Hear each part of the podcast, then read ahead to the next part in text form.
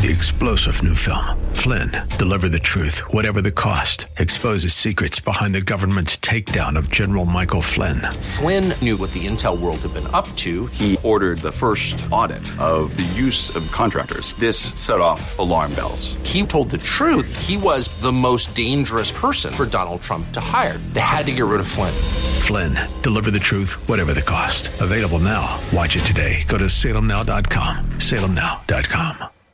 Following program was pre recorded, and the views expressed do not necessarily represent those of this station or its management.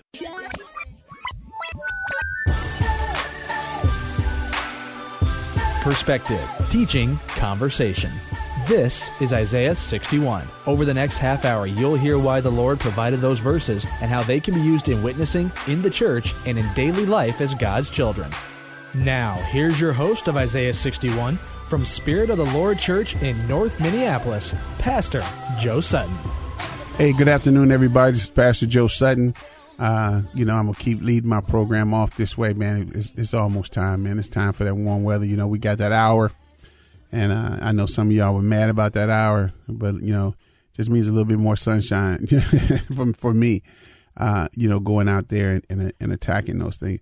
You know, I, I call it a privilege in life, man, to be in the body of Christ, man, because you know, um, having been probably from the time I was a, a little shorty I was just groomed uh, to be a businessman. That's what runs in my family. You know, I mean, uh, is business. You know, uh, my dad. You know, prior to his divorce from my mom, you know, he would, uh, you know, he part in a gas station and own a nightclub, and and I tell everybody I spent my time, you know, growing up on on bar stools. You know what I mean? And and then I got into this com, you know, this this um dancing thing, you know, because everybody was dancing back then.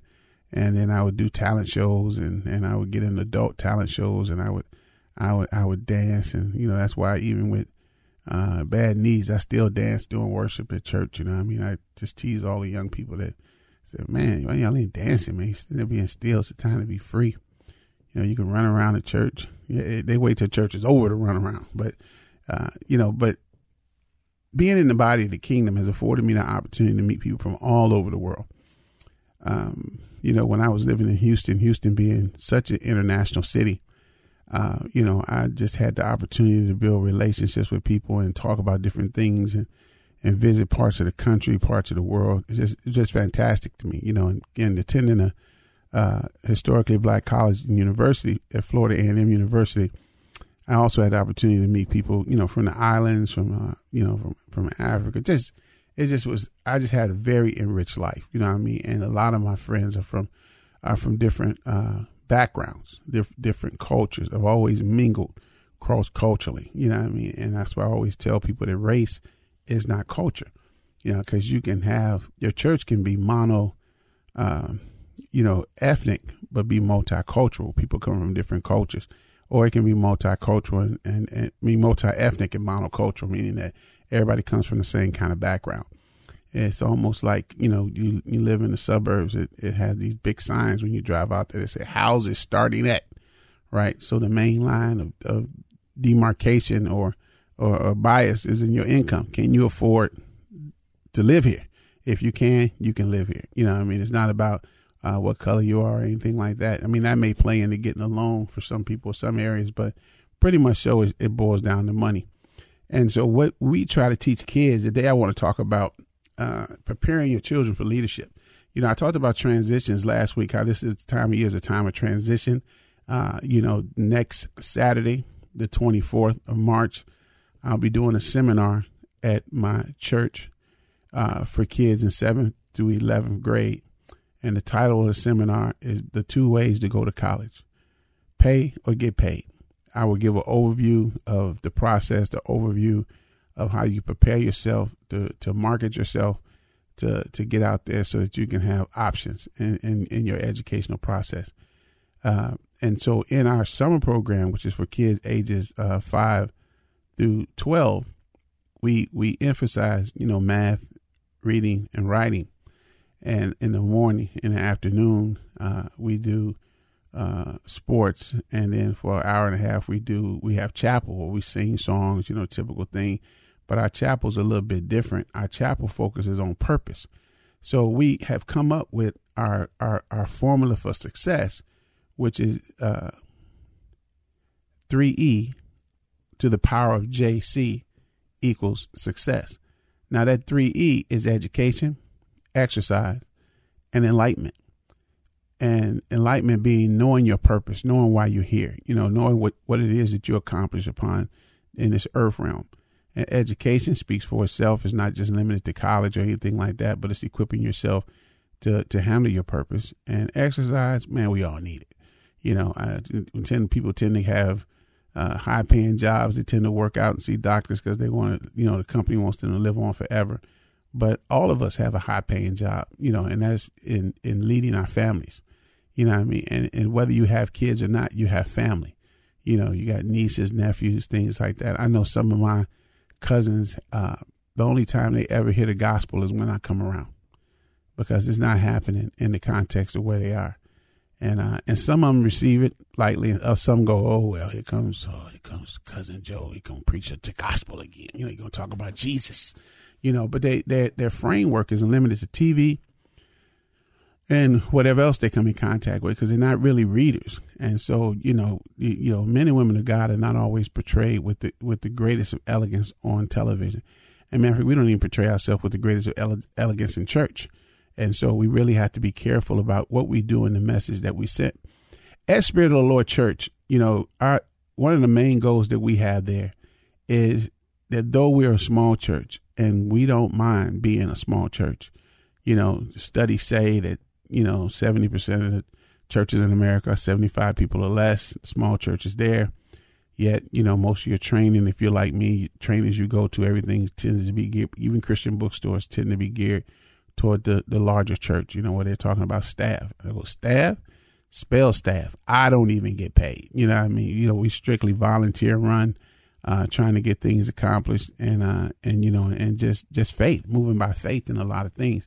And so we've always been there. And I'm going to be honest with you. You know, I've, I've not always been the most happiest camper, uh, with my situation and, and where I've been, you know, because, you know, I've always been told that if I'm good at what I do, my church will grow. If I'm good at what I do, you know, I'll get promoted or, you know, I get this. And and and I know I'm good at what I do, but, you know, my church just seems to change. You know, it it goes between 50 and 70 people and and every 2 to 3 years I got a different 50 to 70 people and, you know, if I was talking to a pastor friend of mine the other day, he said, Man, if they would all stick, we'd be good, wouldn't we? I said, Yeah. But for whatever reason, they don't all stick.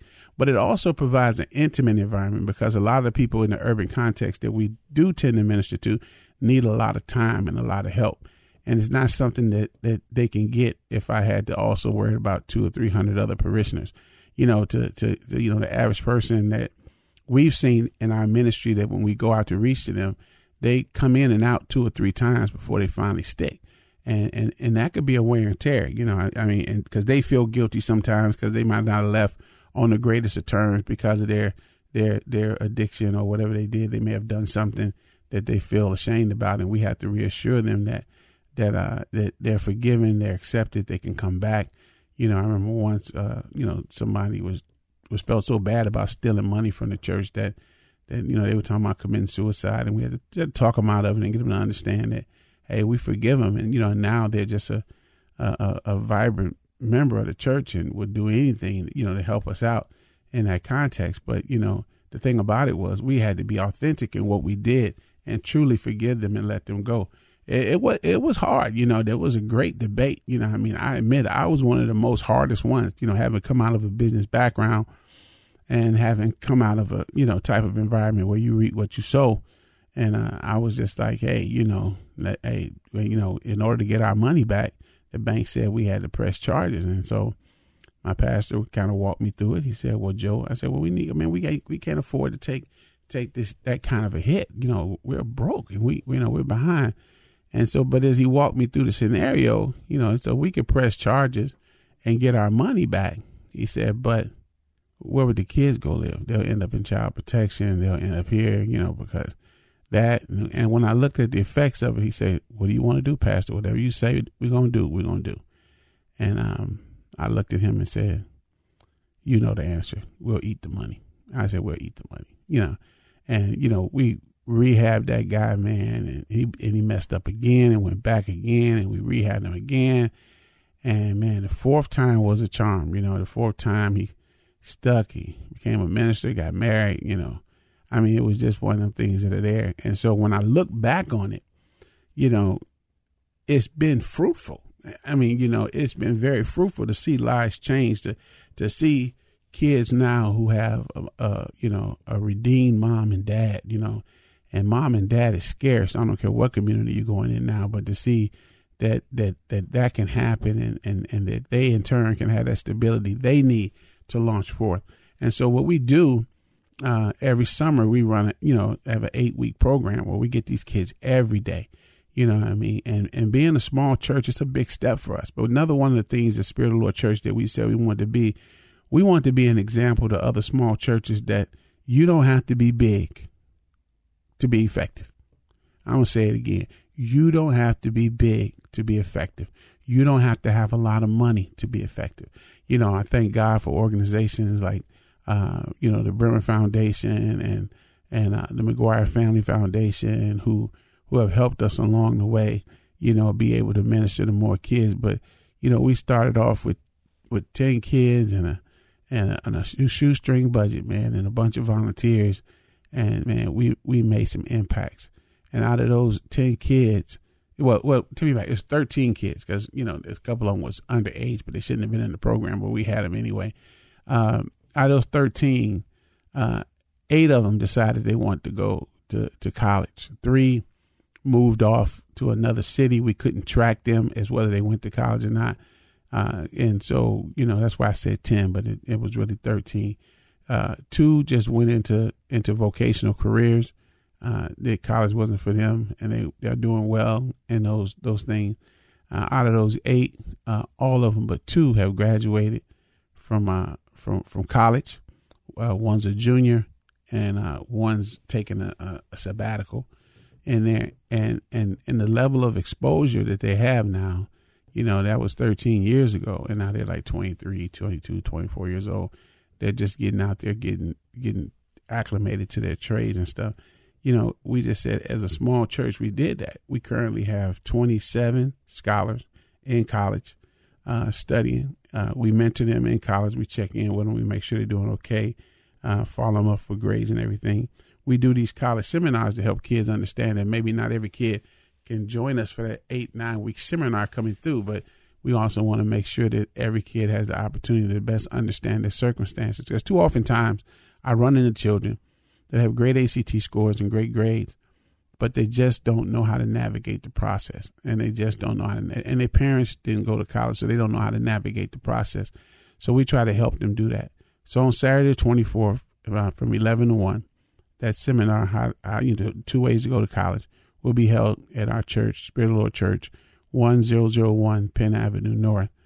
Uh, you can give me a call, 612 uh, 588-0582 and leave a message if you want to leave a message or um, that's the church's number and then I'll you know I'll, I'll get back with you and, and do that. But we do that in, in the case of understanding to keep with that 3e to the power of jc equals success. You can have education and exercise and enlightenment and be going along your way but it's when it's to the power when you depend on the power of jesus christ it's going to equal success and and so you know not everyone uh, wants to depend on that power, you know, and uh, and we lay it out to them to understand that it's crucial if you really want to be successful. You can be successful without it, but your success will not go past your lifetime. You know what I mean? And we try to teach you how to build a legacy. So we teach kids how to build a legacy, what they need to do, and where they need to go. And over these years, these summers, you know, I think the, the we started off with those 13 kids and and the most we've ever had was 80 kids. That was too much. It just drove us crazy or something. And uh, and so we we trimmed it down to where we take uh, 60 kids, and right, we take 60 kids. We we charge uh, $85 a kid, and that does not even touch the cost, but it's just something that we want them to buy into. And uh, the part of the reason for the success is that we create a mo- we created a model that raises up indigenous leadership. You know, uh, I would say right now today, every last person that uh, works in that program was once a kid in that program. And so what we do is we we take them till 12 and then 13 and 14 they they do a junior high leadership thing and uh, that's taught by me and i teach them the key principles of leadership uh, different skill sets time management uh, people management uh, money management we go through all of that and then and then when they hit after their ninth grade year they can become staff which is they become they become uh, teacher assistants and then college age students who were once like them are the teachers, and then we have some uh, teachers because they get summer off. They they supervise the whole program to make sure it runs smooth. And so we we've had a success doing that, and you know, and preparing these kids, uh, you know, for leadership and getting them to understand what it really means to be a leader. And we use a servant leadership model, you know, not a top down dictatorship model, but a servant leadership model. And we teach them how to serve within that context. Uh, and so, you know, that's it, man. During these times of transition, you got things that happen that way. Uh, we're up for a break now. You're listening to Isaiah 61, the radio ministry of Spirit of the Lord Church. I'm Pastor Joe Sutton. And when we come back from the break, uh, I'm going to take you to what our dream is, what, what our dream is, and why we, we're doing what we're doing. Spirit of the Lord Church is a multi ethnic, multi generational church impacting North Minneapolis and the greater Twin Cities, emphasizing the four pillars of godly thinking, training up godly children, godly marriages, and outreach to the community. Spirit of the Lord has quickly become a staple to some of the people who need God the most. As they focus on Jesus Christ, grace and truth bind them together to become God's best. Join them for service every Sunday morning at 1030 at 1001 Penn Avenue North in Minneapolis. Spirit of the Lord Church, a proud sponsor of Isaiah 61. Picture this standing at the Sea of Galilee and being baptized in the Jordan River. Visiting Jerusalem, where every stone pathway leads you towards the life of Christ and the story of God's promise on earth. These moments can be yours when you join Tony and Lois Evans for Experience Israel 2018, November 7th through the 16th. With gifted musical guests Anthony Evans and Meredith Andrews, your time in Israel will be rich with a spiritual blessing. Visit am980themission.com for more information and to book your journey to Israel today.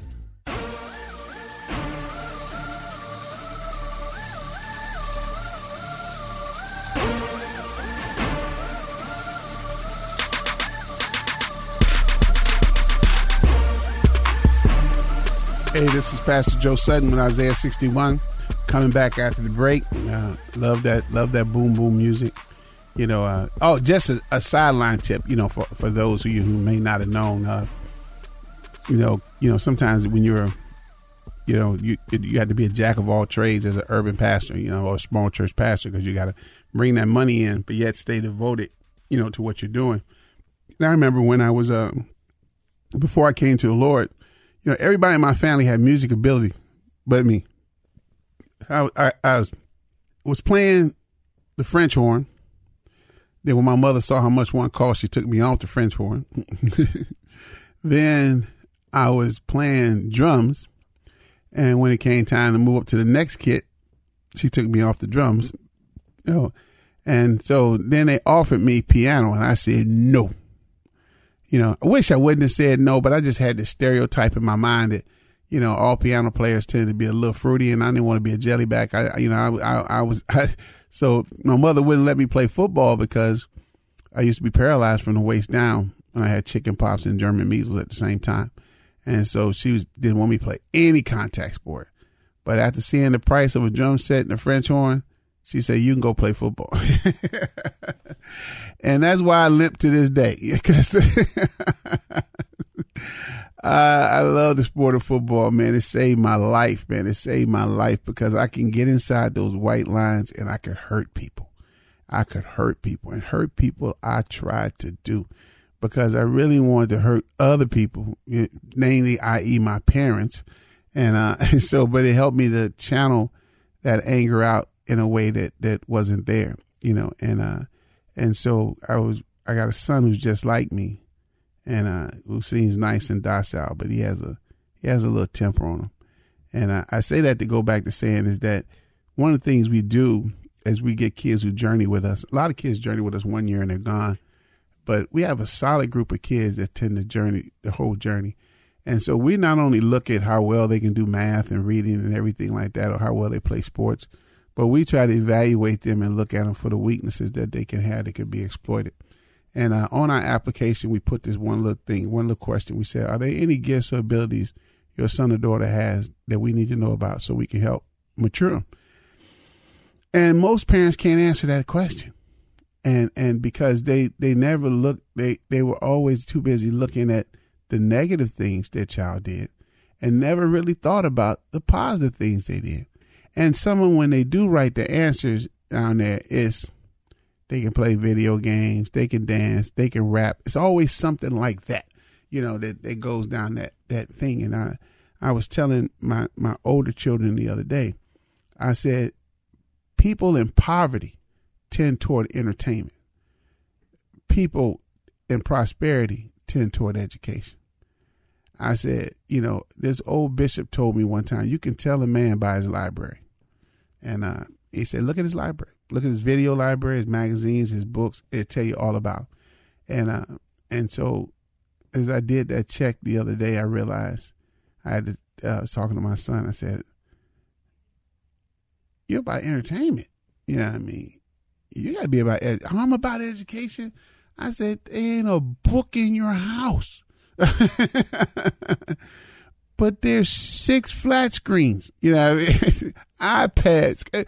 That's not computers. I said, he said, he said, yeah. He thought about it. He said, yeah, you're right. You know, I mean, you know, and he had he started changing. You know, my grandson came by the next day with a couple books. You know, I mean, and, you know, we read and did some things like that. But sometimes we don't think about that. You know, we get our degree and we're so happy to get our degree that we don't want to see another book again. And and learning is a continual process. So we teach the young people that education is not just limited to what you learn during your months in school, but education is also a continuing development of who you are and what you're called to be. So we them always develop yourself, always, you know, read, attend a seminar, do whatever it needs to do to keep you abreast of where you are. You know, I, I know me and my wife follow that formula, even in our marriage. I mean, we've been married 25 years and we've attended 19 marriage seminars. Due to babies or stuff, stuff like that, we might have missed some years, but we always invest in that ourselves. You know, so, you know, at, at, at our church, our vision is this we want to be the center of influence for the next generation. You know, when we looked around and we did our community survey and we looked at the needs in our community, uh, there were people giving out food, there were people doing tutoring, there were people doing everything, but we didn't see anything or any avenue where young people can develop their leadership skill. And I'm not talking about just taking a class. You know, we just don't take a class. We have different levels of leadership that that we have, you know, that we develop, you know, amongst our students. You know, we expect the 10 and 11 year olds, right, to lead the 6 and 7 year olds. And we we do that by having them read to them. So if I have a child, let me give you a real life example. Teenager, right? Special ed, uh, you know, really struggling, hard to go, right? And so couldn't get him to really uh, read or do anything. So he came to work for us. And so what I did was I assigned him to the first and second graders. And his job was to be an associate teacher in that class. Where everybody kind of laughs. They do barely reading, you know, fourth, fifth grade level. But I said, no, this is what we're going to do. I said, his job is to read to them. That's what his job is. His job is to read to them. And so he would come in and he would read to the kids and he would do that. Then he realized he had to start preparing himself because he didn't want the kids laughing at him if he pronounced the word wrong or did something wrong. So then he would go home and start reading, picking children's books to come back and read. I told him he had to develop a little library, you know, and get it going. And so he did this, and man, his school grades the next year shot up eh, because he started reading. His dad was like, his, his dad came to, to my house crying, you know what I mean? You know, saying that, that he was so thankful for what we did to him that, you know, we didn't put him in a situation of embarrassment but we put him in a situation of empowerment. And through that situation of empowerment, he believed he can do it because he had to serve those young kids. And, and all I'm saying is this, in, in, in a nutshell, is that if you desire to reach your community and you're looking for a, a, a program that is flexible enough and the methodology that you can pro- apply it and you want to see your kids grow up to become leaders, contact me. You can go to our website, which is 3deepleadership.com That's 3dleadership.com. Uh, nothing we have is sacred. Nothing we have is copyrighted. We just want to see kids not just reach with the gospel, but we want to see them becoming leaders. We want them to be that 70 or that 120 that goes out and makes an effect. Have a blessed weekend. In Jesus' name, amen.